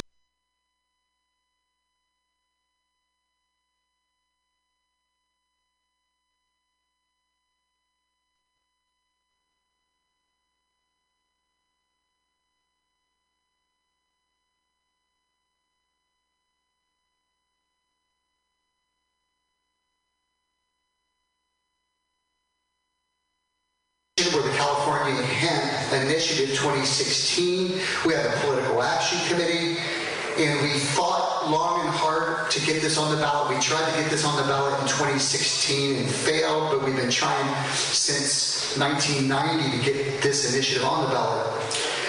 Buddy's here to educate us, and I thank you, Buddy. Thank you, Robert Norris. Thank you, everyone that came out. Thank you, Sasha, for helping promote this event, and thank you, Elijah, for videoing. And without further further ado, I welcome you, Buddy, in, to our event.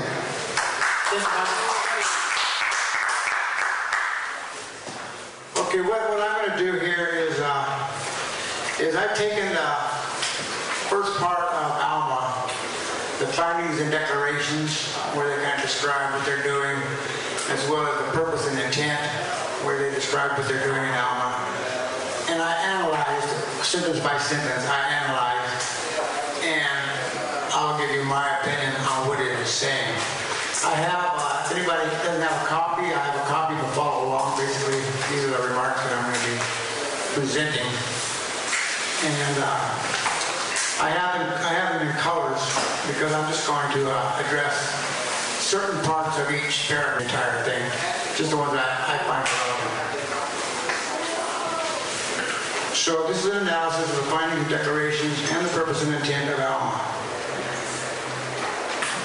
Currently in California, non-medical marijuana use is unregulated, untaxed, and occurs without any consumer or environmental protections. My analysis of that sentence. I believe this opening sentence is thematic of the whole initiative. The narrative that they wish to portray is that cannabis is a danger to the people and the environment, that is dominated by ruthless criminals and cartels, and must be singled out for extensive regulation by nearly a dozen different enforcement agencies. The truth is that there are already laws on the books that protect our environment. It's already illegal to steal and divert water and to use federal lands without authorization. The second sentence goes like this. The Control, Regulate, and Tax Adult Use of Marijuana Act will legalize marijuana for those over 21 years old, protect children, and establish laws to regulate marijuana cultivation, distribution, sale, and use, and will protect Californians and the environment from potential dangers. Analyzing this sentence, it's possible that legalization can be framed in a manner that's worse than criminalization. And that's the case with AUMA. Most of the criminal laws governing cannabis will remain on the books. It will still be illegal to sell or possess cannabis in most cases. You can still go to jail or prison for possessing larger quantities or for sharing cannabis with someone under the age of 18. The same arbitrary DUI enforcement will still exist, where the judgment of the police officer, coupled with a positive test for metabolized cannabis, is usually enough to get a DUI conviction.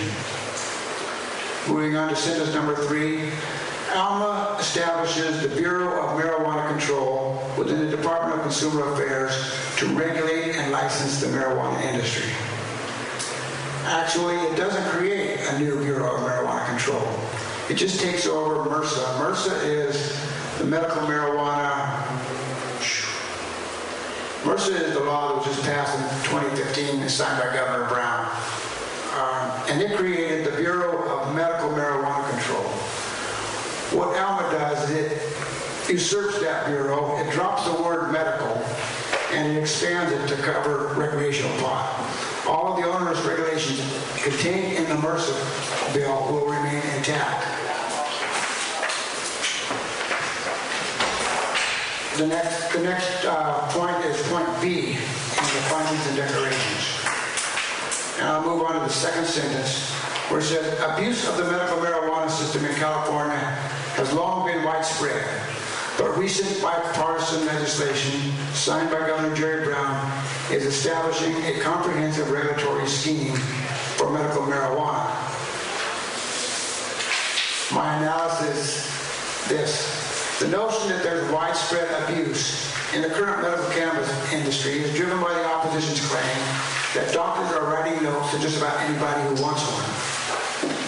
They point out that the CUA, Compassionate Use Act, that's Proposition 215, was written to allow seriously ill patients legal access to cannabis, and so only seriously ill patients should be eligible to enjoy the right to use legal cannabis. But 20 years of accumulated experience in medical cannabis use has demonstrated that the benefits of cannabis extend far beyond benefits afforded only to seriously ill patients. Patients suffering from stress, insomnia, PTSD, and other ailments, which may not be considered serious to some, are able to use legal cannabis for relief. The CUI, the Compassionate Use Act language, states that cannabis can be used legally by patients suffering from not only serious ailments listed in the CUA, but I quote, and I'm quoting 215 now, any other illness for which marijuana provides relief.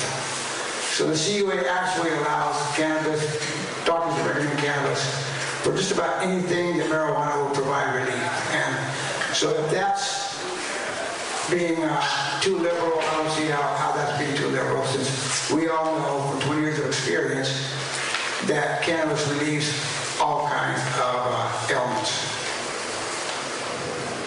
So given this language, a doctor can, in good conscience, recommend cannabis to just about anyone who wants to use cannabis instead of or in addition to other medications.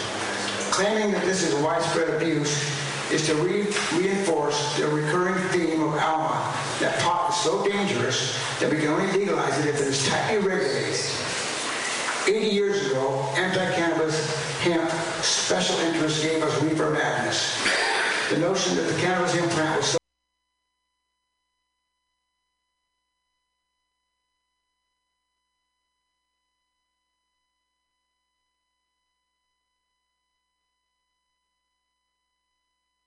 and the marijuana isn't as bad as they said, but it's still so bad that it has to be legalized under what will turn out to be the most regulated scheme of any existing legal substance.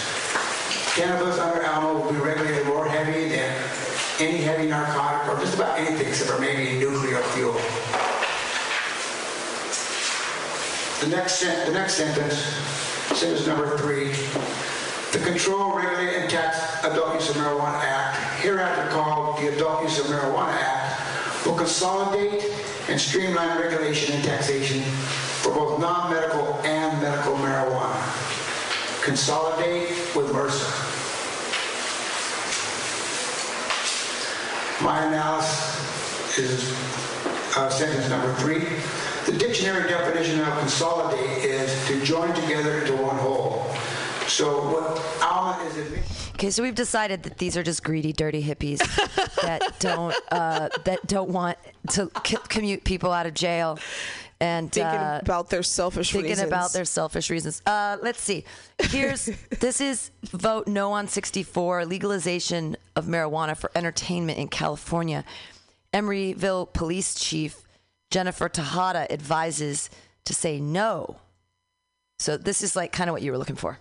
Prop 64? Yes. I think Prop 64 is a very poorly written piece of legislation that is clearly all about big profits for that industry, and it lacks consideration for public safety and public health.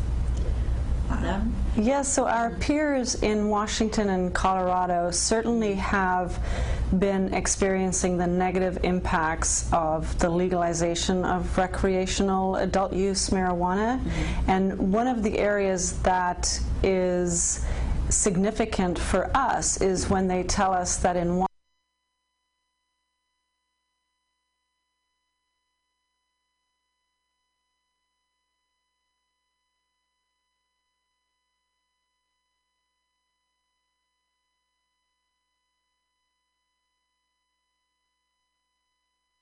Uh oh, again, uh, some dead air at Mutiny Radio. Uh, I'm going to switch gears up.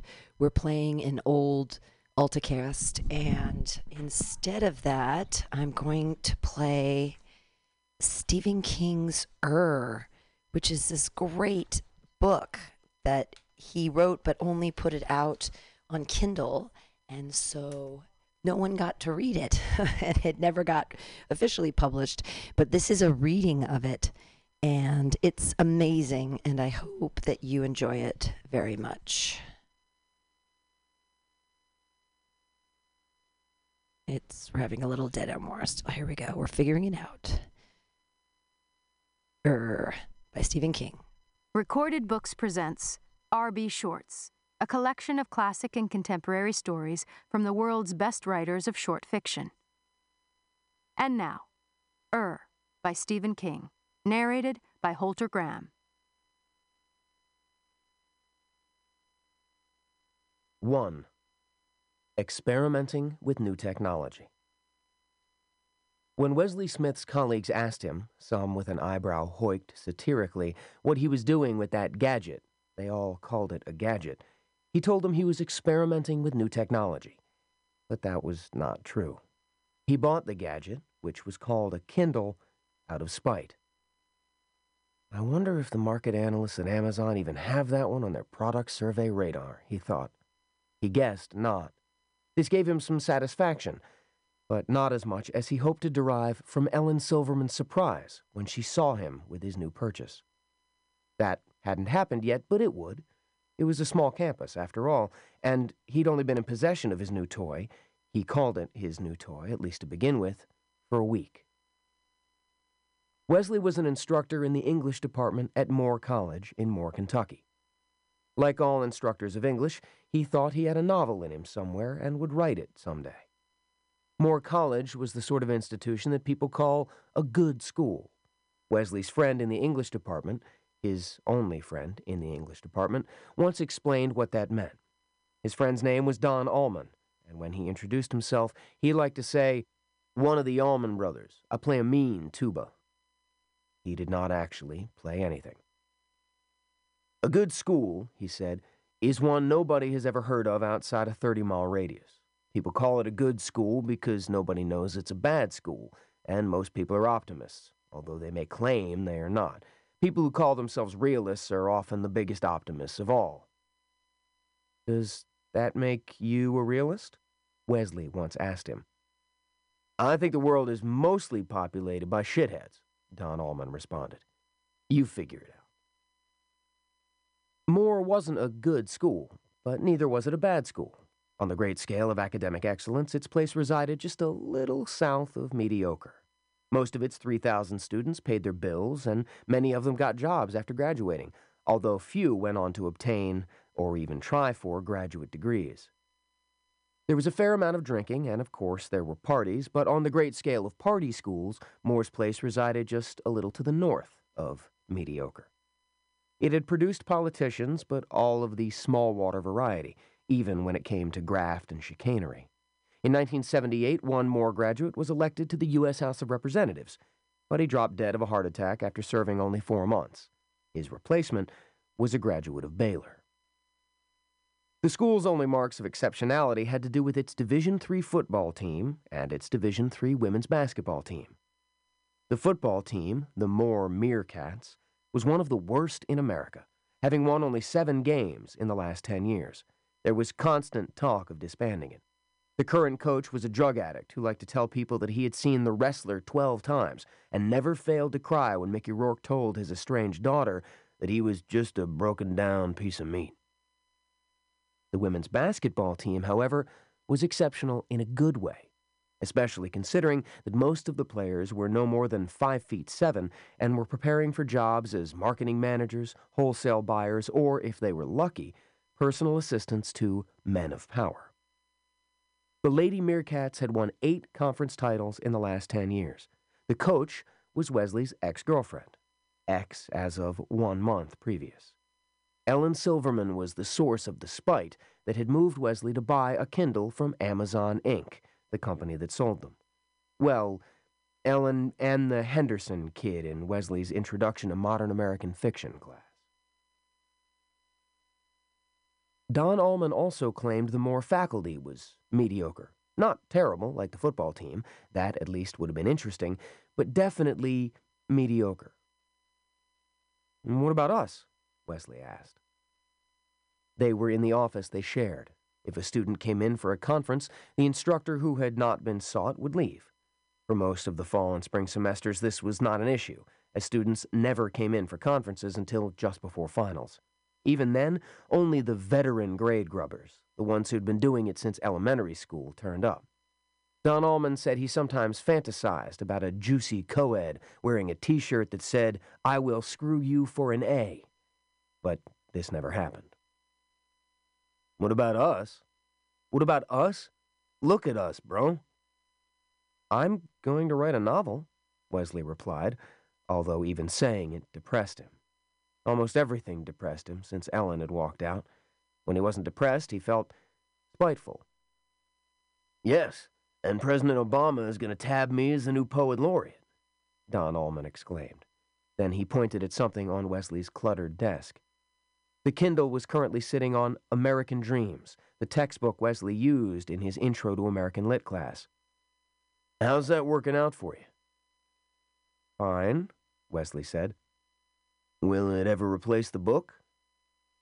Never, Wesley said, but he had already begun to wonder.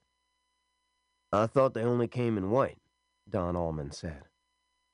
Wesley looked at Don as haughtily as he himself had been looked at in the department meeting where his Kindle had made its public debut. Nothing only comes in white, he said. This is America. Don Allman considered this, then said, I heard you and Ellen broke up. Wesley sighed. Ellen had been his other friend, and one with benefits, until four weeks ago. She wasn't in the English department, of course, but the thought of going to bed with anyone in the English department, even Suzanne Montanari, who was vaguely presentable, made him shudder. Ellen was five-two, eyes of blue, slim, with a mop of short, curly black hair that made her look distinctly elfin. She had a dynamite figure and kissed like a dervish. Wesley had never kissed a dervish, but he could imagine. Nor did her energy flag when they were in bed. Once, winded, he lay back and said, I'll never equal you as a lover. If you keep talking snooty like that, you won't be my lover for long. You're okay, Wes. But he guessed he wasn't. He guessed he was just sort of mediocre. It wasn't his less than athletic sexual ability that ended their relationship, however. It wasn't the fact that Ellen was a vegan with tofu hot dogs in her fridge. It wasn't the fact that she would sometimes lie in bed after lovemaking talking about pick and rolls, give and goes, and the inability of Shauna Deason to learn something Ellen called the old garden gate.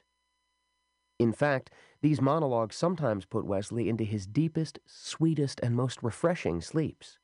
He thought it was the monotony of her voice, so different from the shrieks, often profane, of encouragement she let out while they were making love, shrieks that were similar to the ones she uttered during games, running up and down the sidelines like a hare or a squirrel going up a tree, exhorting her girls to pass the ball and go to the hole and drive the paint. Sometimes in bed, she was reduced to yelling, harder, harder, harder, as, in the closing minutes of a game, she was often able to exhort no more than, bucket, bucket, bucket. They were in some ways perfectly matched, at least for the short term. She was fiery iron, straight from the forge, and he, in his apartment filled with books, was the water in which she cooled herself. The books were the problem. That and the fact that he had called her an illiterate bitch.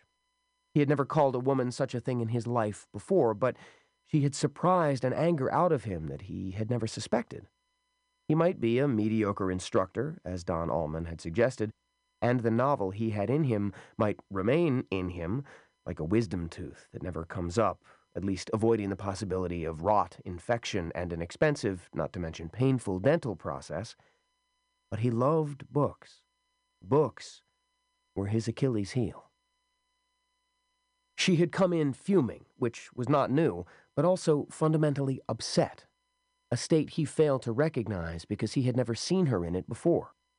Also, he was rereading James Dickey's Deliverance, reveling again in how well Dickey had harnessed his poetic sensibility, at least that once, to narrative, and he had just gotten to the closing passages, where the unfortunate canoeists are trying to cover up both what they have done and what has been done to them.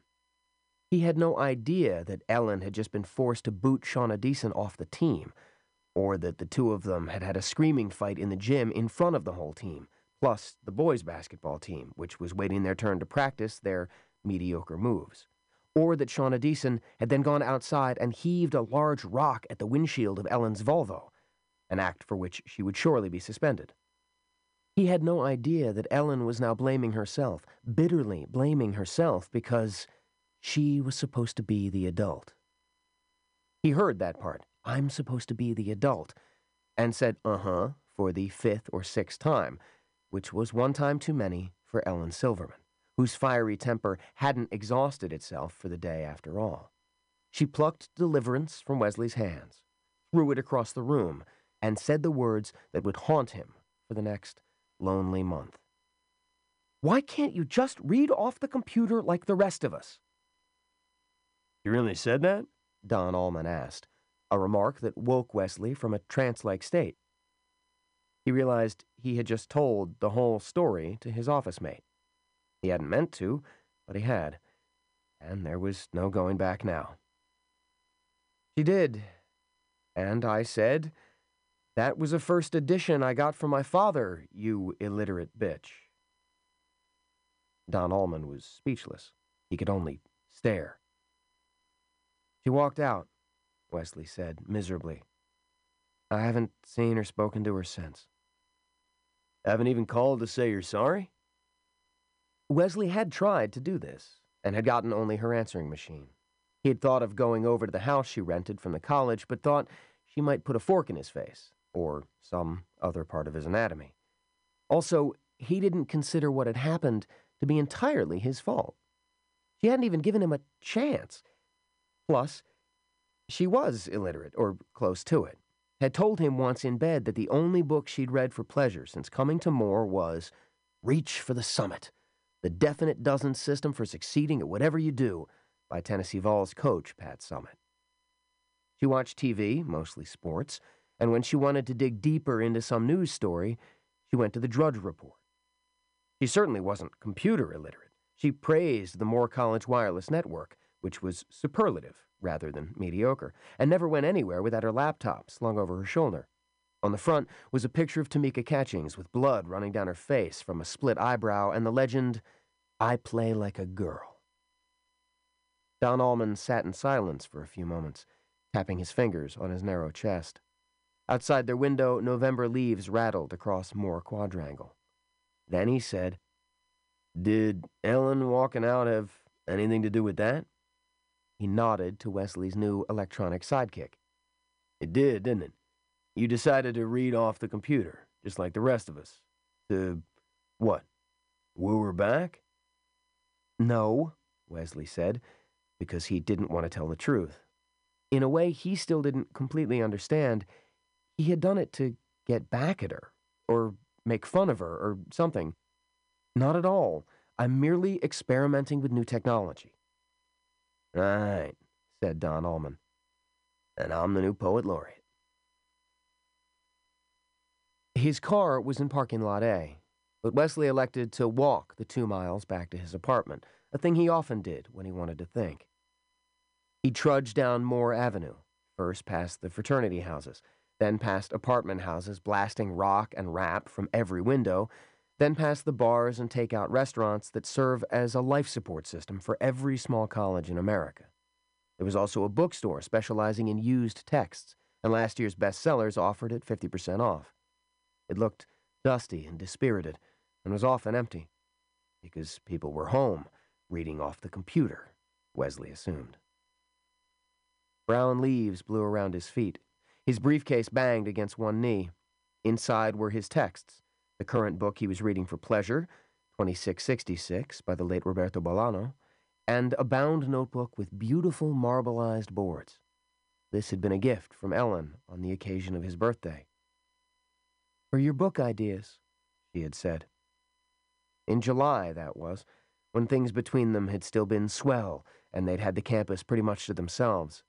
The blank book had over 200 pages, but only the first one had been marked by his large, flat scrawl. At the top of the page, printed, was the novel. Below that was A young boy discovers that his father and mother are both having affairs. And A young boy, blind since birth, is kidnapped by his lunatic grandfather who. And A teenager falls in love with his best friend's mother and. Below this one was the final idea, written shortly after Ellen had thrown deliverance across the room and stalked out of his life. A shy but dedicated small college instructor and his athletic but largely illiterate girlfriend have a falling out after. It was probably the best idea. Write what you know. All the experts agreed on that. But he simply couldn't go there. Talking to Don had been hard enough, and even then, anything like complete honesty had escaped him, like saying how much he wanted her back, for instance. As he approached the three room flat he called home, what Don Allman sometimes called his bachelor pad, Wesley's thoughts turned to the Henderson kid. Was his name Richard or Robert? Wesley had a block about that. Not the same as the block he had about fleshing out any of the fragmentary mission statements for his novel, but probably related. He had an idea all such blocks were probably fear centered and basically hysterical in nature as if the brain detected, or thought it had detected, some nasty interior beast and had locked it in a cell with a steel door. You could hear it thumping and jumping in there like a rabid raccoon that would bite if approached, but you couldn't see it. The Henderson kid was on the football team, a noseback or point guard or some such thing, and while he was as horrible on the gridiron as any of them, he was a nice kid and a fairly good student. Wesley liked him. But still, he had been ready to tear the boy's head off when he spotted him in class with what Wesley assumed was a PDA or a newfangled cell phone. This was shortly after Ellen had walked out. In those early days of the breakup, Wesley often found himself up at three in the morning, pulling some literary comfort food down from the shelf. Usually his old friends Jack Aubrey and Stephen Maturin, their adventures recounted by Patrick O'Brian and not even that had kept him from remembering the ringing slam of the door as Alan left his life, probably for good. So he was in a foul mood and more than ready for backtalk as he approached Henderson and said, Put it away. This is a literature class, not an internet chat room. The Henderson kid had looked up and given him a sweet smile. It hadn't lifted Wesley's foul mood in the slightest, but it did dissolve his anger on contact. Mostly because he wasn't an angry man by nature. He supposed he was depressive by nature, maybe even dysthymic. Hadn't he always suspected that Ellen Silverman was too good for him? Hadn't he known in his heart of hearts that the door slam had been waiting for him from the very beginning when he'd spent the evening talking to her at a boring faculty party? Ellen played like a girl. He played like a loser. He couldn't even stay mad at a student who was goofing with his pocket computer or Nintendo or whatever it was in class. It's the assignment, Mr. Smith, the Henderson kid had said. On his forehead was a large purple bruise from his latest outing in the meerkat blue. It's Paul's case. Look. The kid turned the gadget so Wesley could see it. It was a flat white panel, rectangular, less than half an inch thick. At the top was Amazon Kindle, and the Smile logo Wesley knew well. He was not entirely computer illiterate himself, and had ordered books from Amazon plenty of times.